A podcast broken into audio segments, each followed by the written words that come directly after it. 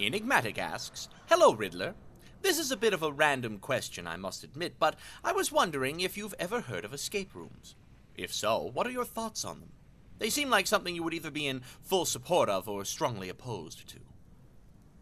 I am wholly in support of escape rooms, though with a caveat.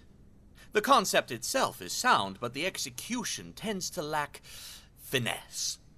Nowadays, any old fool with two pennies to rub together has realized that they can hide a couple of clues in a disused room, add some cheap tricks, et voila! License to print money. As far as I've ascertained, it is a jolly way to waste an hour or so, with a mild case of idiot shame as the worst consequence. And here I reach my favorite part, where this becomes all about me. As the escape room idea was just getting off the ground, I saw the tremendous promise that it contained.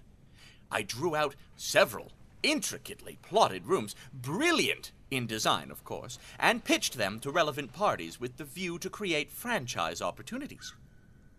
Alas, I quickly discovered that I would have to fund the ideas myself as I received one rejection after another.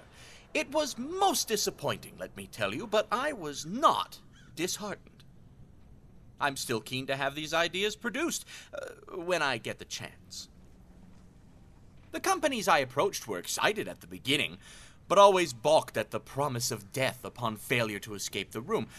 I was unwilling to alter this aspect of my plan, so we would part ways.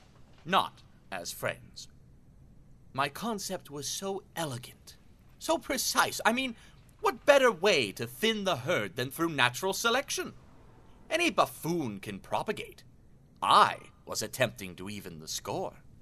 I mean, come on, it's incredible. The willing victims would go in, have a fabulous time failing at my puzzles, be offed as punishment for their ineptitude, and as the kicker, I would be paid for the privilege to watch it all unfold.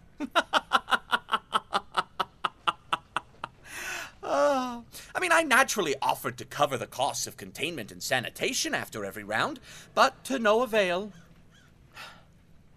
Honestly, some people simply have no vision.